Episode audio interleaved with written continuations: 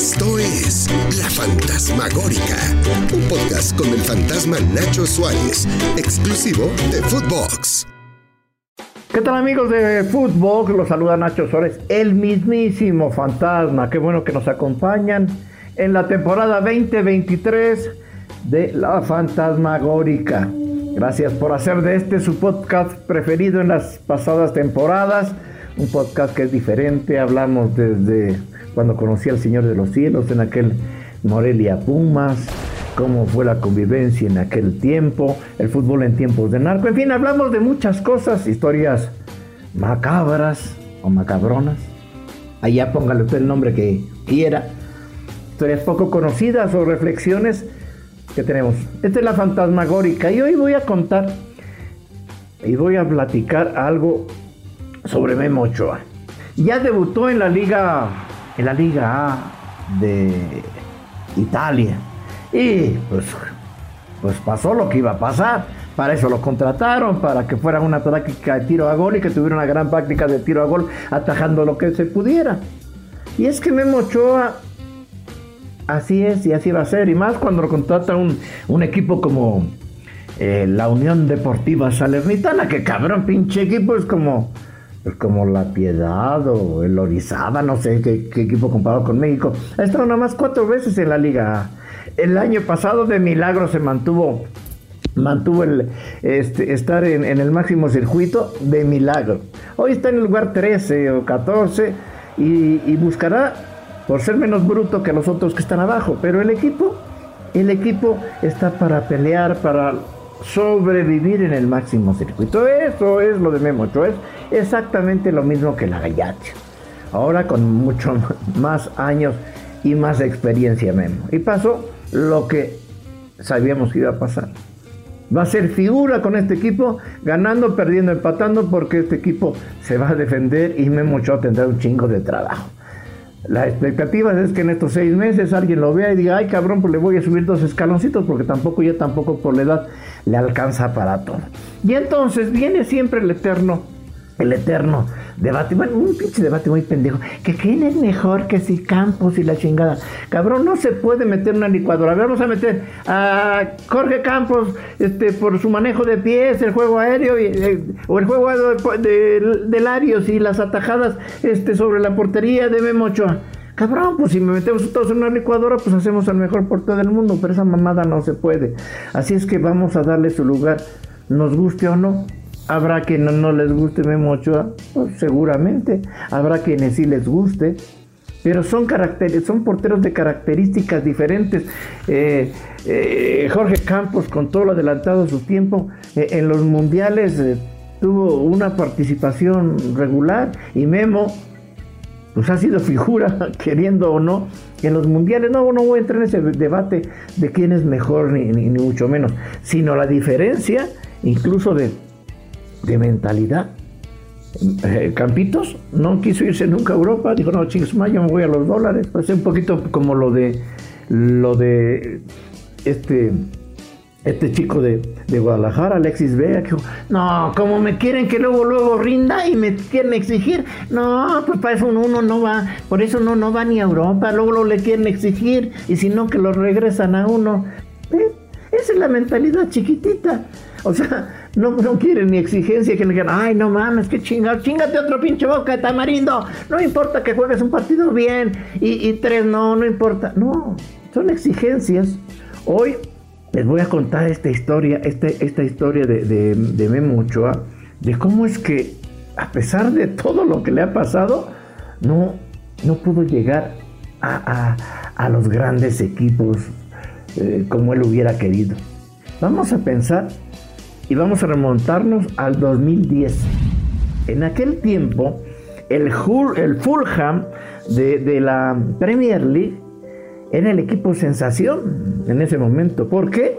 Porque increíblemente había llegado a la final de la Copa UEFA enfrentando al Atlético de Madrid, que les ganó con un gol, no sé si recuerdan, de Diego Forlán en la prórroga. A ver si lo tienes por ahí, Agustín, pónselos.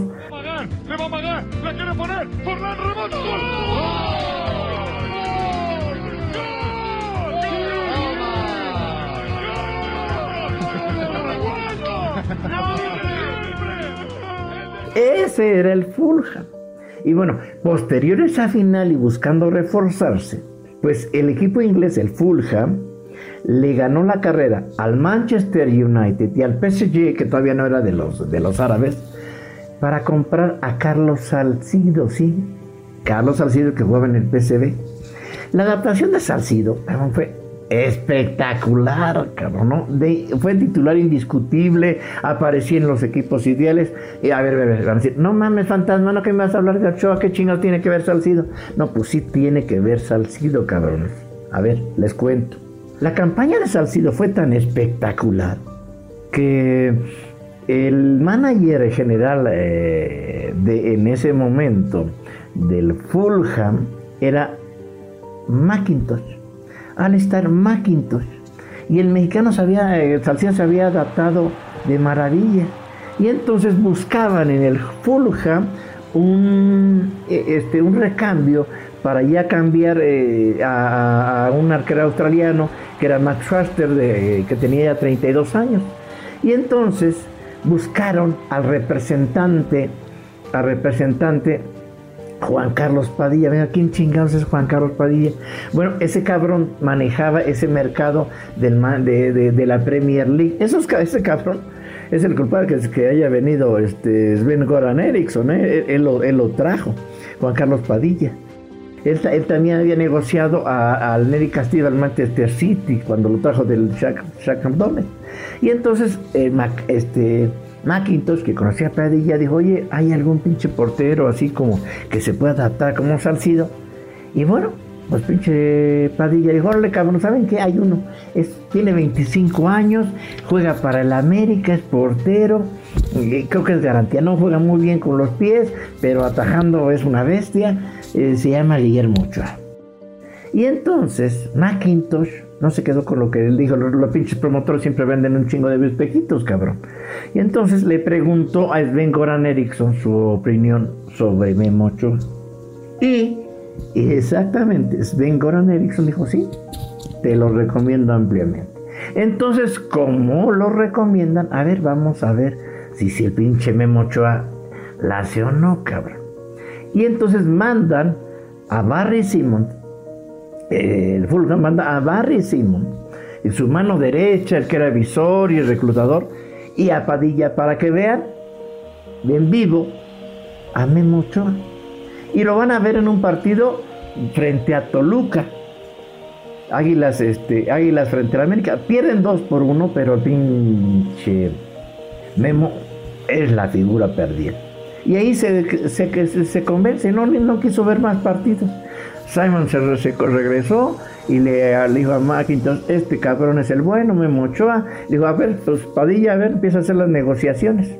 Estamos hablando del 2010 y el presidente de, este, de los capitalinos, o el hombre fuerte de las eh, operaciones, era John de Luisa. De la, él se encargaba de la administración y, y todo el rollo. Y entonces, en aquel momento no era Berlanga, estamos hablando del 2010, Torre Berlanga todavía no era el representante de Memo Ochoa. Era Greg Taylor, sí, este es del cartel de el representante del jugador. Y ahora vamos a traernos al pinche Memo Ochoa. Y entonces, pues John de Luisa y Vago le digo, no, pues hay que traer una pinche oferta formal, cabrón, porque aquí solamente con las pinches ofertas formales. Y consiguieron una oferta formal. La oferta inicial por Memo Ochoa del Fulham, que llegó al escritorio y del cual tengo yo copiecita era de 1.2 millones de libras esterlinas. En aquel tiempo, pues, esa cifra superaba los 33 millones de pesos. El dólar estaba a 12.80. Estamos hablando de 2010. La carta del Fula, y que llegó a la América y tuvo en sus ojitos John de Luisa, era por 1.2. Dijo John Luisa, no, ni madre, a ver, si quieren a Memo traigan una oferta por 1.5 y se lo llevan. Digo, ay cabrón, bueno, a ver, deja ver si, si quiere. Y se regresó este pinche Padilla a ver qué pedo con el Fulham y la madre. Y, este dijo, no, cabrón, pues es un portero. Pues cabrón, pues son mexicanos, el fútbol mexicano nadie lo conoce. No, dijo, ¿saben qué? Es más, ya no les vamos a dar el, el 1-5, cabrón. ¿Saben qué? Llega el Fulham con, un, con una nueva propuesta. A ver, te vamos a pagar 500 mil libras ahorita y una promesa de 4 millones de libras esterlinas, una cifra de 4 millones de libras esterlinas en un año, ya comprando, si, si, convence y se queda. Cabrón, 4 millones de, libras era una locura, una oferta de, locura para un arquero de la pinche liga muy X, no mamen.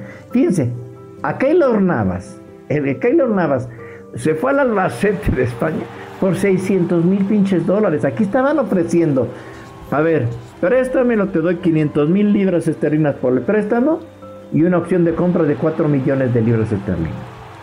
No, pues es que eh, Ochoa se quería ir. Sí, o sí, cabrón. Sí o sí. Pero, pinche.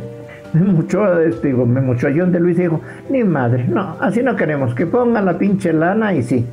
Y entonces lo, rechazaron, pero, pero me dijo, a ver, vamos a ver con qué hacemos. Y fueron a tocar la, la puerta. viaja, Memo Ochoa viaja a, Inglaterra a entrevistarse con la gente del Fulham directamente. Viaja con Greg Taylor y viaja con Juan Carlos Padilla y van y se encuentran ahí en el Fulham con Carlos Salcido y dicen, no, no te preocupes, vas a ver, este, todo va a salir bien. dice, oye, güey, no va a decir que, estoy aquí. Y dice así, no mames, güey, si no hablo inglés, cabrón. Y entonces, en la noche, en la noche cenan en, un, en el pinche restaurante, pinche restaurante muy pinche suntuoso, güey. El más, uno de los más lujosos de Londres, güey. El Langan. Ahí ha cenado Frank Sinatra, Mohamed Ali, Lady D, Jack Nicholson. No, no, no, no mames. Pues cenaron, puta, como reyes. Ahí en esa cena estaba el manager general del Fulham, Alistair McIntosh, el jefe de reclutamiento de jugadores, Barry Simon, estaba Greg Taylor, Memo Ochoa, Juan Carlos Padilla y su padre. El único pero que le pusieron es que se les hizo chaparrito Memo Ochoa. Medía uno, 1.85 y bueno, pues el pinche eh, australiano, arquero australiano que tenían Max Waster medía 1.96. Y bueno, ya, eh, ya en el balón ahí con la pinche escena, ¿qué onda? ¿Cómo está el rollo? Pues va, dile que si te queremos, oferta de 1.5 este, de venta o no. Te damos 500 mil libras y, una opción de 4 millones si se contrata la, operación. Pues los mando a la chingada, como les dije John de Luis. Bueno, pues ¿qué pasó a los seis meses después de esa cena en el lugar? Pues el Fulham le pintó sus cremas a la América y nunca buscó otra vez a Memo Ochoa. ¿Qué pasó con Memo Ochoa? Pues decidió irse a jugar gratis porque se acabó, no tenía contrato gratis sin que recibiera un pinche peso la América y Emilio Azcárraga por John de Luisa y se fue al modesto Ajaccio. ¿Qué hubiera pasado si hubieran aceptado aquellos 500 mil libras eh, esterlinas y la operación y la opción de compra de cuatro? ¿La historia hubiera sido diferente? Nadie lo sabe. El hubiera es una, hacerse una chaqueta mental. Lo cierto es que desde el 2010 hasta el 2000 23. Memo Ochoa, nos guste sus condiciones de arquero o no, está buscando competir en la elite. Quizá con los equipos pequeñitos, no con los grandes, pero nunca se ha rendido.